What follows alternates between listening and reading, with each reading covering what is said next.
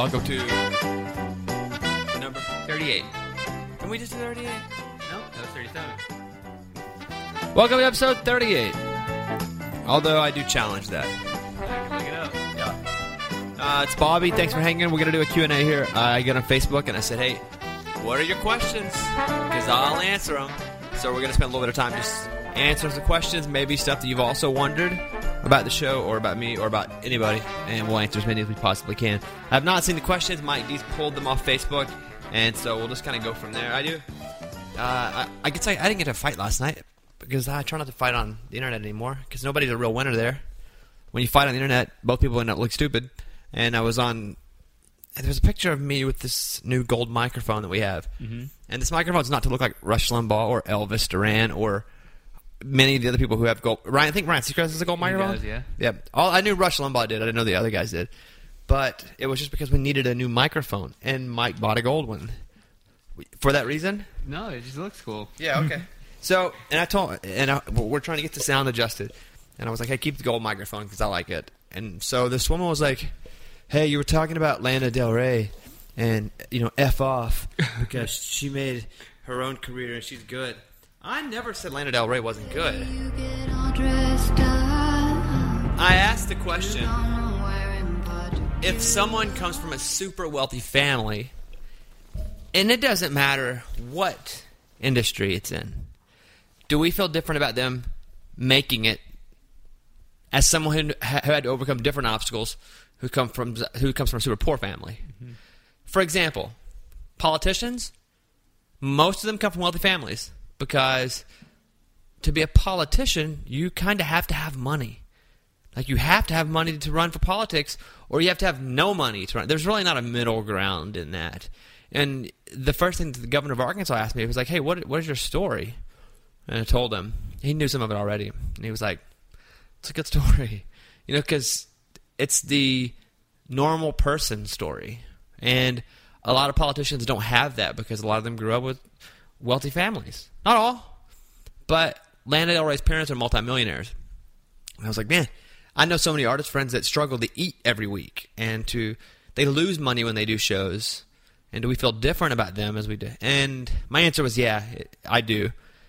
Um, but I didn't it was right. So I got to fight over that question. How do you feel about that? What is your answer on that question? I mean, I think after hearing a bunch of people talk about the grind and the process of like, you know, it's whether this is going to happen or not, and them having nothing to fall back on, it definitely kind of takes a lot away when somebody's just like, well, I could just go to dad's money and I'll be good. And not that she's not talented. And also, to be fair, Mike and I both come from very humble upbringings. So we probably lean to the side of we root for the poor people because Yeah. we grew up poor. like, really, we're both people who are like, yeah, we go with the poor people because we grew up poor. Exactly. But I said on the radio show this morning, my kids are going to have a different than me because, you know, I've been working hard and I have a really good job now and I'm not hurting.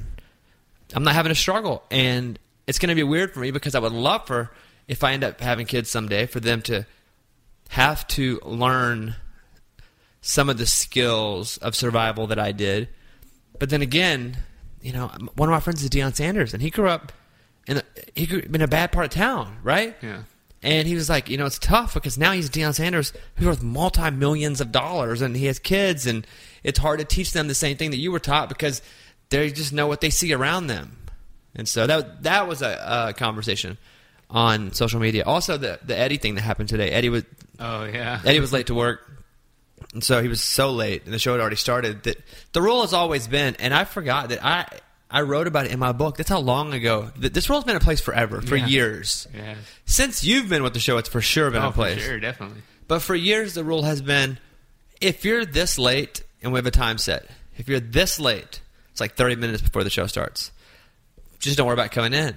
Like, if you can't make it in time, you just don't make it. So, most people on the show get there 10, 15 minutes before that. They don't push it. Eddie mm-hmm. pushes it a lot of times, mm-hmm. like right to the minute. And so for me, if my time was, hey, you need to be somewhere by 7 p.m. every night or you're going to get in trouble, my new time in my head would be 6.40 p.m. That would be the time I put in my head. I'm the same way. But I, everyone reacts differently, and it's funny to watch the people that are on both sides because they're passionate on both sides. Holy cow! And there are two types of people: people that time and respect is a priority, and people that it's not. They don't see being late as, as disrespectful to someone. For me, I'm not going to be late anywhere. If I can absolutely help it, I'm going to be early. I'm obnoxiously early. I'm the person that gets there and just sits in my car for 15 minutes because I'm so early that it's just weird. Yeah. That if I go in right now, I'm going to be annoying to that person because they've got to just deal with me just sitting there waiting on them. So I sit in my car a lot of places. But again, that's me having respect for their time. Now, some people may feel not feel like that's a respect thing. For me, I do. I think also being late in life eliminates possibilities. Mm-hmm. It doesn't create them when you're on time, but it does eliminate them when you're not. If you show up on time, you're supposed to show up on time. Pin a rose on your nose, Yeah. you're here when asked. And then, but if you show up late, it will penalize you some of the time. Maybe not all the time, but why cut yourself out of some opportunities? Yeah. So we had an artist come by today for a world premiere that we were taping for uh, a few weeks away, and a big artist, and he was there 15 minutes early, and I was like, "This, these are why these guys are successful. Uh, Ninety percent of success and is just showing up and showing up on time." I didn't say that. I think like Woody Allen said that, but he also did some really creepy stuff too. So uh, th- there was that. That was a big thing on Facebook and Twitter and Instagram today. But that's the rule. And I'm also a, person where if you go get into an establishment and you know the rules, the rules are the rules. You don't have to like the rules, but if you decide to get in and you get in knowing those are the rules, those are the rules. Mm-hmm. So it's like school dress codes. I'm like, well, this kid get kicked out because his hair was pink, and everyone's like, not free speech. I'm like, well, let's look at the school handbook before we start yelling free speech. Like, did he already know that was the rule before he got? And yes, it's in there. Okay, they didn't create this rule and kick him out because the kid had pink hair. He knew he couldn't do it, and whether you agree with it or not is one thing. But it was it already a stated rule? Yes, it was. So you can't do it, even if you love pink hair. You can't do it. So it, it's already been stated. Like you have to get there at that time for our show, mm-hmm. and if you don't, you go home, and that's it. And then it's difficult on everybody else because we had to tape stuff. We had to call in someone to do, be a backup recorder, like to come video. Uh, we had a, a whole crew in shooting TV spots for me today because we- we're shooting this whole new campaign for television across the country, and it, it doesn't matter. I'm gonna get riled up, but time is definitely um, a thing for me because I can control it. Uh, we have Facebook questions. Let's do a, uh, a couple of them first. Go ahead, Mike. All right. Well, a lot of people asking about Slow that throat there, buddy. There we go. Your political stuff going Yeah. on. You talked about yesterday. So, the first one: What party affiliation will you run for? Zero. Governor. None right now. I actually was the gov- my meeting with the governor. He asked that because I am an independent. Because I have things on both sides that I'm completely on one or the other, and so I don't feel like I have to declare anything right now. And I don't hate either side. I don't see someone from either side and go, "Ugh, they're that." So as of right now, I don't. I think I could run on both parties.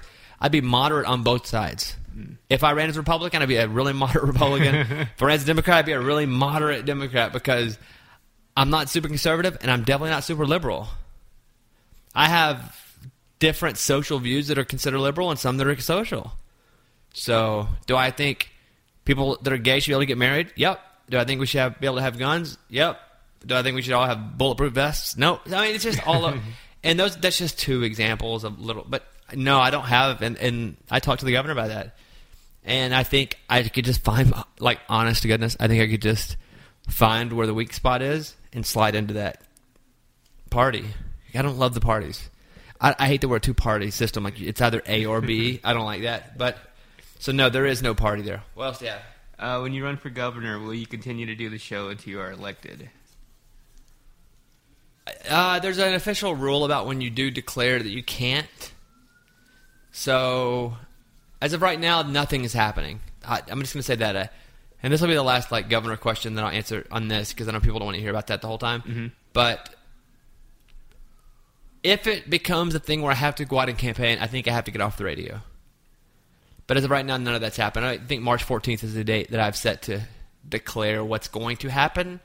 And I have a couple meetings I need to have with a couple people that have volunteered their time and have been educating me and working with me. And what people do is they try to get in on political campaigns early. So if you you do make it, they've been with you the whole time and they get high spots. And so I have some people that have been working with me, and they've been great. And so if, if it's in two years or six years or ten years, who knows? But uh, although people on Facebook were just all over me about my clothes, I didn't wear a jacket, Oh yeah. and I when I went to the governor's house, and I felt a little dumb, but I was okay. And my shirt was probably a little too big, and people were like, "Wear at least wear a fitted shirt." What do you, you people think I have John Jor Pajanio come to my house and fit me for shirts?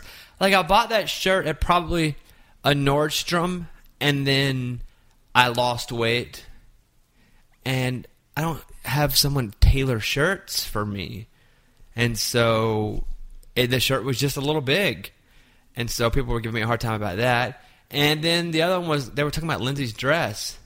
They were like, "Who would wear spaghetti straps?" I'm just like, "You people on Facebook are just looking for." They're just looking for reasons to be angry. They're looking for reasons to, to fulfill something sad or angry in their own life and put it on the internet. That's why I stay off there. And I went over there today for like five minutes, and I got into like two fights immediately. I just walked right in, doom doom, got punched in the face, do a couple haymakers, and walked out, and didn't even look back in the room. And I was just like, why, why get on and just be negative? I just would be nothing. I would get on and be like, this irritates me, X, and then X the screen, and then go to some funny gif of a flower pooping or something. You know, I don't, I don't understand why people are so negative on Facebook, but that's why I don't really look at the page that much. And then when I do, I always tag it with BB because I don't read a lot of them. I, Twitter, Instagram, all the time. Facebook, I, I just can't. It's uh, it's not uh, it's not a, a good environment for me to be in. It puts me in a bad headspace, and I feel like everybody hates me after I read Facebook. So I can't be there because I leave that place going, man, everybody hates me. How do I even do a radio show? Are people even listening? Because everybody hates me, and it affects my mental well being. Mm-hmm. Because I feel like I am the worst, most disgusting thing to ever be on a public airwave, and so I can't read that stuff. I don't listen. The last thing I need is to have my back patted all the time because that doesn't happen everywhere else either. And people call me out, and the only time I'll ban somebody or block somebody is if they say the f word or they, you know, if it's people need to see that if it's public. Yeah. But yeah, that made me feel good. Um, And it's so weird people do that when it's like connected to their profile and it's like yeah, it's- like you can just link back just and link go, back, hey. I, I can see where you work and I see all this stuff about you and you're saying this horrible, horrible Yeah. things. Like I see your niece and nephews Yeah. and their play dates right now, and I know what church you go to. yet you're still calling me a mother. yeah. Yeah, that's weird. Uh, let me talk about my bed for a second. I have a sleep number bed, and I love it. And this studio here is connected to my bedroom, and so my bed's probably ten feet away. And the good thing about the sleep number is that when you lay, it's like you're laying for you, because when you go into a store, you know they match the contours like your back, and you get your own sleep number. And if you have a bed and you and your partner, your wife, husband, boyfriend, girlfriend, I don't know who you lay with, actually, don't care, by yourself. They can have their own sleep number two, and you can have your both sides a different one. That's what's awesome about it. Sleep number's been ranked highest in customer satisfaction with mattresses, so that's one of those JD Power things. My sleep number settings at 30, and my IQ last night. I didn't check it. Should have checked it. I didn't check it. Uh, the sleep number store is awesome. 50% right now. Save it on limited edition bed during the ultimate sleep number event. Queen C2 mattress start at 599.99. 500 sleep stores nationwide. Call 800 next bed. Find one near you, and you can tell them I sent you. I had a listener once try to tell them that I actually referred them and, I, to, and to send me cash, and they wouldn't do it. And I thought that was hilarious for the listener to do that. But I, I do have a sleep number, and I do love it. And thank you to Sleep Number for always sponsoring the podcast. Um, all right, Mike. On to some more questions. All right, one that we actually get a lot of calls about. Somebody asked, "Are the funny and alone shows appropriate for children?" First of all, a stand-up comedy, spoken word. I don't think I would take kids to. Just generally because kids aren't gonna like one person standing on stage talking. Is it appropriate? I don't say any curse words. I don't talk. I mean, you've been to many of them. The kids come. Mm-hmm. Well, it's not inappropriate. Like the content and anything, I would almost say that it's somewhat, for lack of a better reference, SpongeBob or Shrek humor, where there is some adult humor there, but it's kind of masked a Yeah. bit. So no, I would say you can. It's rated PG thirteen probably. I that's fair. Would that be fair? Yeah. But I just don't think kids like a stand-up comedy show. Yeah, that's the thing. If they want to come, great. they're they're not going to leave knowing new words they shouldn't have known beforehand. The worst word I might say is tampon. And I don't even really get into that, but that's probably the worst word that I say because I don't curse, and that's not even a bad word. That says that in the grocery. Walk in the grocery store, it says tampon. So, um, yeah, we actually had a meeting today about the comedy special again as we're getting that thing ready. But yeah, it's not bad for it. But I just don't know any kids that would like to go to a stand-up comedy show. Uh, what else you got? Have you ever considered starting your own record label? Can't because it's against. It's conflict of interest right now for what I do inside of my contract. Would love to. Don't have the money for it. I mean, that's you have to pay for promotion teams and pay salaries, and there's a lot to it instead of just going, "This music's good, let me put it out." Um, I think that would be fun. I think I'd like to get into management, and manage artists before I'd like to do record, and I think eventually I will do that. Can't in this contract that I'm in now, um, but I just love music, so I, that question's cool because that means that they think I have decent ears and eyeballs, and so thank you for that. But uh, no, I, I can't, and I don't know that I would want to. I've right now I've got other things going on that I'm really passionate about. So, and I got a second book that we're cl- close to finish, you know, closing on. I, haven't even started really writing it yet, but um, I just don't have time for that. Yeah, but what- it'd be cool. What's cool for me to see sometimes is people would tweet you like all the recent songs they've like listened to or downloaded, and it's all like just music you've liked or recommended. Yeah, no, that's the biggest compliment ever because again, I can't make anybody download anything. I can't make people like anything. But sometimes I hear things and I'm just like, man, that's really good and different. You got my number, you can call on me. Like this Devin Dawson song, All on Me. Fall on me when you're mad. You can take it out on me. When it don't add up. That's my head hitting the microphone, sorry. When you low, come get high on me. Make it slow, take your time on me. Settle in, let it out, come and lay on me. When it gets heavy, put the weight on me, baby. Put it all on me. Put it all on me. Like that's a jam. And I was like, that's a jam. I like that. And I think I still have a normal person here for the most part. So thank you for that uh, question. What else you got? Uh, what goes into the process of creating a segment? Why can't I hear you, dude? Done. Turn me down. Probably. There we go. Creating a segment? Yeah, what's the process of creating a segment? Here's the thing about our show is nobody except me knows what's going to be asked or talked about on the show. Ray will have the best idea because I'll have to send him an email of sound clips that I need, and he can go, oh, "Okay, Bobby wants these clips. He's probably going to do this." But otherwise, nobody sees anything, which I'm probably going to have to start putting Morgan in on a bit. But so what I do is before I go to bed at night for probably between 60 and 90 minutes, I read news stories. I check a page where everybody from the show, if they find an interesting news story, they'll put it up and say, "Hey, this is funny." Um, I go through my day, what I want to talk about, go through the news, and then I wake up in the morning and I do it again for another hour, hour and a half. So, and then I just kind of put them in the middle, and, and usually we try to put the strongest segments in between that 6 a.m. and 8 a.m. spot because that's when the most listeners are there. And so we try to make it all good, but you just can't all make everything equal all the time. Um, so we try to put what I think is going to be the best in the middlest, where the, the middlest, where the mm-hmm. most people are listening in the show. And so I have an idea, and I'm like, okay, we're going to talk about lunchboxes, wife leaving a note on the dishwasher. And Lunchbox has already told that to me, but nobody else on the show knows about it. So I bring it up, we talk about it, and I have no idea where it's going to go. Mm-hmm. I don't know where it's going to end. I don't know if it's going to end funny. I don't know if it's going to end terrible. I don't know if it's tears. And that's the good part and the bad part about our show is when it works because we're not scripted or rehearsed or no one's telling anyone to say anything. No one's. It works wonderfully. When it doesn't, it crashes and burns. But it's a real life organic crash and burn because it's just us talking about whatever the subject is. So that's what goes into it. Not too terribly much as far as preparation because the show doesn't know. I just try to pick where things go and how much time we have at certain times to talk.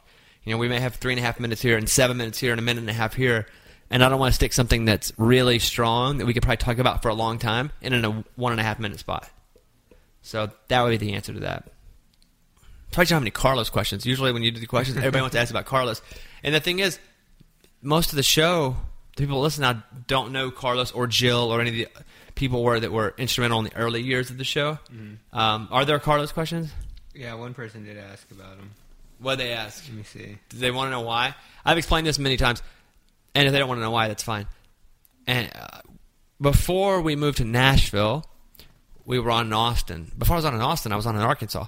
But in Austin, we were on for man twelve years or so, And so we had, had a lot of friends come and go off the show, and some would leave because they were like, eh.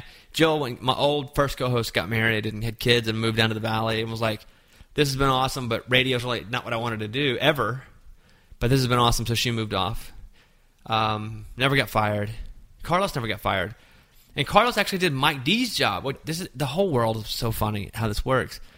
So we leave, and just this is a quick um, story. Carlos was a producer of the show for years, and we had to have somebody stay back in Austin as we went to Nashville and run the show from Austin because I was going to be coming back and forth a lot and still working out of Austin, and I needed someone there as well. And Ray had been working for free for a year and been crushing it. We only had so many spots, and I had to make the decision like who gets to go and who gets to come. And Ray was just dominating, and Ray had over the course of time outworked Carlos, but Carlos still was was really good. And so Carlos stayed back and ran our show in Nashville, and Ray moved and got his first radio job in, in, in Nashville. And it was a hard decision to make, and when you're the boss, you have to make those decisions. But luckily, nobody got fired from that. And so we moved. People, and by the way, this is how racist people are, okay? Eddie came onto the show in a position that had nothing to do with any position we had ever had. We'd never been able to pay for someone to do video. Mm-hmm. Had nothing to do with Carlos. But everyone was like, oh, okay, you got to replace one Mexican with another. And I was like, what are you talking? Just because I replaced one Hispanic with another doesn't mean one filled my Hispanic quota on the show. That was a whole thing for a while too. But the jobs were completely different. I mean, Eddie is a Eddie was working television as a video editor and is very good at being late. And so uh, we go over and, and Ray comes in. His Ray was one of the best decisions I've ever made. Like s- still, like that keeping that guy around and like illegally keeping him on the show was one of the best decisions I ever made early on. How do you feel about Ray? I love Ray. Right? Yeah. And as a worker, I mean, he's. I remember his first day. I was like, "Is this guy for real?"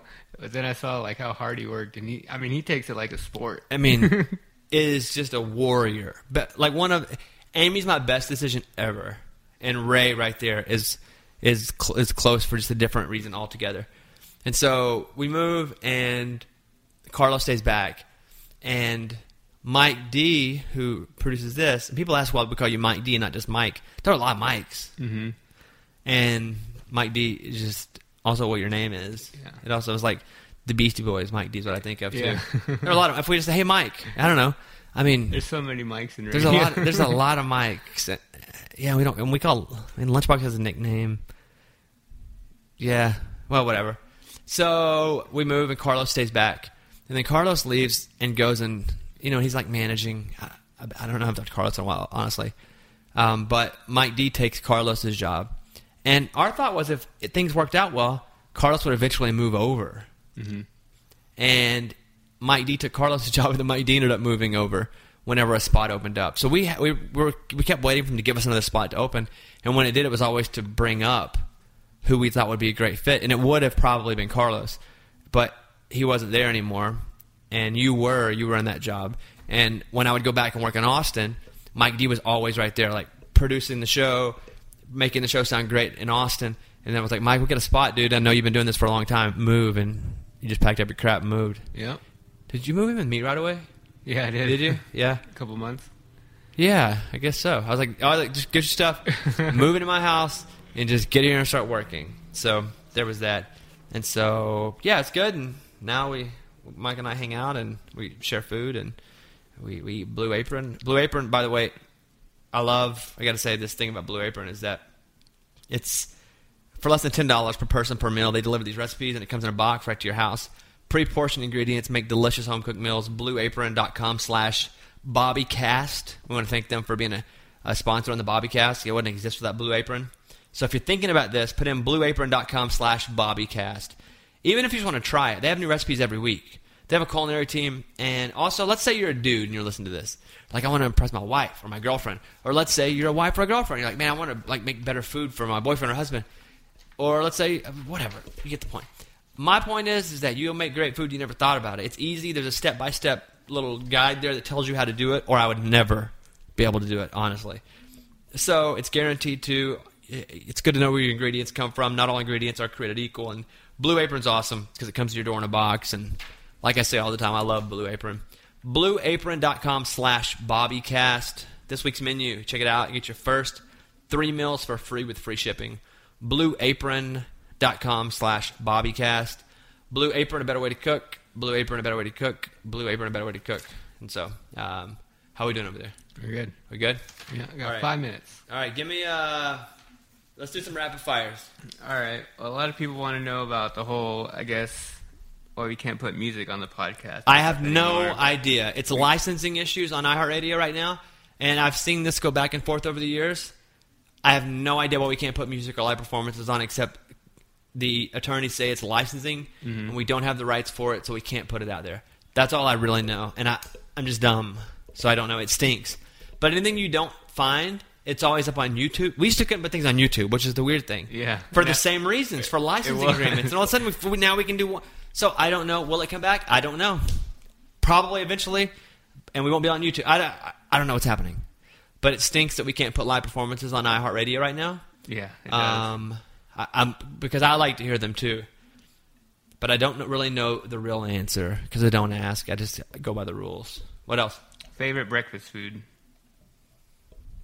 Uh, I eat these really healthy breakfast tacos in the morning. It's the only thing that I really eat, and it's the only thing I've eaten for months. I like the same thing over and over again.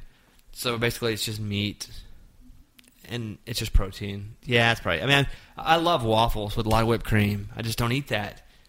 I haven't had that in forever. I love it. I love waffles with a lot of whipped cream and some syrup and and like chocolate chips. Probably that'd be the best one. Yeah. What else? Uh, whatever happened to your old neighbor at the condo? No idea. I haven't been. in that- I still own that place, and I can't even. I can't rent it or sell it because it's the construction of the flood is still happening. Mike D went over there a week and a half ago. Yeah. and it still looks like Still looks like it's like like guys. I'm paying money, and again, I'm lucky I'm a single guy with a good job, or I wouldn't be able to afford it. But I'm paying like I have a mortgage there as well that I'm still paying, which really stinks. But people have worse problems, so I don't complain about it that much. Let me tell you this: that deodorant that I was wearing, Swagger, mm-hmm. that smells like bo. Someone sent me a note that goes. First of all, it's called Swagger because it's meant for 13 year olds, oh, and the, the pH balance of it is that, and that's why it smells so strong. It's not meant for adult men. I did not know that. Yeah. So my Old Spice Swagger is meant for like 12 year olds apparently. that's funny. What else you got? Uh, let's see what we got here. Uh, what's your favorite thing about Arkansas? I mean, it's home. I mean, really, it's like what's your favorite thing about growing up in your house on what road it is? You know, it may not be the best house that you, in the whole neighborhood, but it's still home and it means the most to you. And so it's just it's just home and it's small and you know every part of it, and it's like real people. It's like good people. I love Arkansas. And so here's the thing, though, too. Let me put a wrinkle in this. A little wrinkle doesn't mean anything right now, but I do plan on running for governor of Arkansas one day. If something happens and that that doesn't work out in a couple of years, I can run for governor in one in three states: Texas, Arkansas, or Tennessee. So, or senator. So put that in your pipe and smoke it. Hmm? Because I've lived somewhere for seven years. Austin, check. Arkansas, check. If I sign another contract here in radio, Nashville, check. I just want to make a difference if it's on the radio or not on the radio, or wherever else. Um, yeah, go ahead. By the way, shout out to people who were buying my book. I appreciate that so much. I thought the book sucked. I was talking to my um, manager today, who like makes sure that I'm in the right place at the right time. Like if I'm on a comedy show or Raging Idiots or uh, writing a book, or she's always like, "Okay, you have to be here, here, here, here."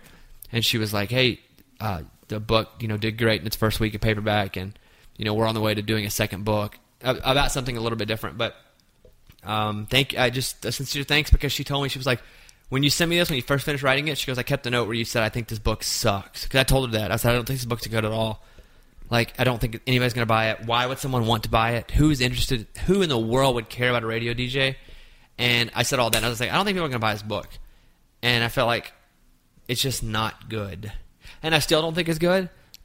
But a lot of people will come up to me and say, "Hey, I read this and it resonated," and so that matters to me. So I appreciate that. And whenever, some, and, and if I ever see you out and you're like, and you read the book, um, thank you. And always, if there's something you always want to say, and like, "Hey, I read this and it like touched me in a certain way," like let me know because I I really appreciate that stuff.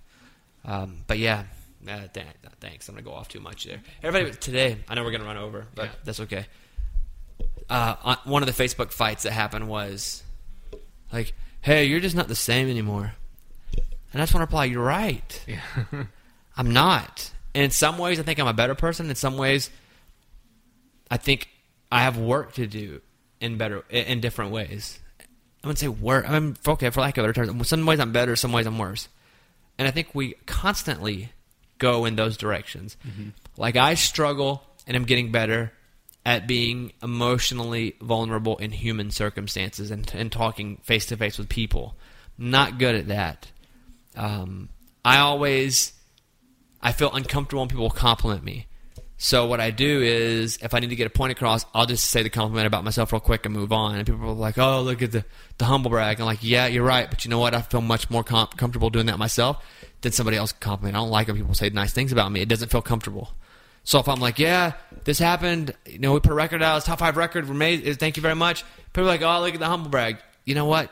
Okay, but if someone were to come in the studio and be like, "Hey, I, I saw your Raging Eddie record was a top five country record, number one comedy record," I'd be like, "Ugh, let's move on. I don't like that." So that does come off and rub people in a certain way, um, and they're like, "Well, now that you have fancy friends, I don't have fancy friends. I really don't have fancy friends, and I there's no there's nothing that's famous. Have I worked? You have to also understand that I focus all 90. I have a girlfriend now, so it's a little different, but she works a lot too. Like, I work 27 days straight or so and then take a day off. And that's kind of the thing.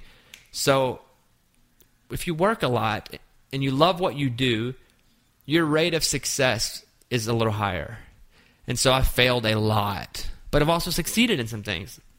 And so, yes, things have changed for that for me. Do I make a little more money? Yep. Do I get to do some cooler things? Yep. Sometimes does it make me uncomfortable? I still feel like the guy that doesn't fit in for sure. But yeah, I, am just I'm just I'm not the same person. And when I do this podcast in a year, I won't be the same person. I won't be. And people be like, "Oh, you're just not the same. You're not the same as you were when you're doing Nights in Little Rock. When you were, you know, the humblest." I was like 19 years old. I know what I was doing. Was stupid. Yeah. Um, but I'm just not the same. And I apologize for when you get mad at me for doing stuff, but I just try to be as real as possible, even if it's not pleasant. And there you go. That's it. Anything else? We're good.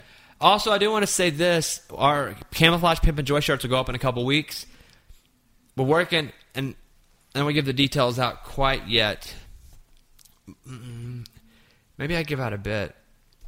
Uh, Probably my favorite so far. what? The camo ones. Yeah, the ca- they're awesome. Um, here's what I can tell you: is that it will be helping Air Force Captain Nathan Nelson, and we don't keep any of the money for Pimpin' Joy shirts. And for those, in case you thought that, we don't. His camp was hit by a grenade on his third tour in Afghanistan in 2013, I think, and he took a big part of the blast. And so spinal injuries and collapsed lungs and a brain injury. And now he has no movement below his chest, and his hands he has limited use too. And this is a hero. And with these camouflage shirts, these Pimpin' Joy shirts that are, that'll be up in a couple of weeks, our goal is to raise sixty thousand dollars for. He needs special like special housing so he can get in and out and mm-hmm. be able to be mobile. And so it's and I'm getting into the weeds here, but it's like concrete material slabs, framing, uh, roof tru- trusses, roof shingles. Like th- this is stuff he needs for the house. And what I think our listeners will do is this is how we're going to do it. We're going to everybody wants these shirts anyway because it's a, great message, but we like to use it also for reasons. And I we're going to help Air Force Captain Nathan Nelson. Hasn't been announced on the air yet. We may kind of announce it tomorrow. So if you- you're hearing this tonight, it may or or you're hearing it in a week, we may have already announced it. But that's where it's going to go. Um, so yeah, we're going to work with building homes for heroes, and it's going to be a thing. And it's going to be a great thing. And things like this wouldn't happen without you guys that listen to the show or listen to the podcast. And you probably wouldn't listen to the podcast if you didn't listen to the show. or uh, but but thank you anyway. Uh, thanks ahead of time, and that's kind of the deal on that. Maybe we can do an early bird because we only have limited camouflage shirts. Yeah. So maybe we can get on the podcast to give a code out early or something like that. All right, thank you guys. Um, appreciate you listening. Check you. Charlie Worsham being next week. Yep. Love that dude. Um, on the horizon with uh, some guests, we have uh, Charlie Worsham, John Oates. John Oates from Hall Oates. Yeah, that one would be cool. Yeah. Shane McAnally, huge producer, writer, uh, runs a record label now. Signed Walker Hayes. Like it's gonna be one of those really awesome writer ones. Like Shane McAnally really created Sam Hunt's sound. Yeah. Um, so he's gonna be into. So I'm really looking forward to the next few weeks. We're talking to Karen Fairchild from Little Big Town. They have a record coming out Friday, so it's gonna be a, a bit before we can get them in because they're doing all the press stuff. But Karen wants to come into the house and do do the show too. So as always, thank you, and we'll catch you next time here. Uh, and we appreciate it. And this is uh, leave you with this Miriam Hill down. They started following me on Twitter today. Really? They only follow like 90 people. Sometimes you'll get someone who's verified to follow you or from a famous. You're like, oh, and you look at them, they follow 80,000 people. Yeah. You're like, ah. but then I follow like 95 people, and I was like, that's cool, man. Thanks for listening, guys. Are you down? Are you down? Are you down? Are you down? Are you down? Are you down? Are you Are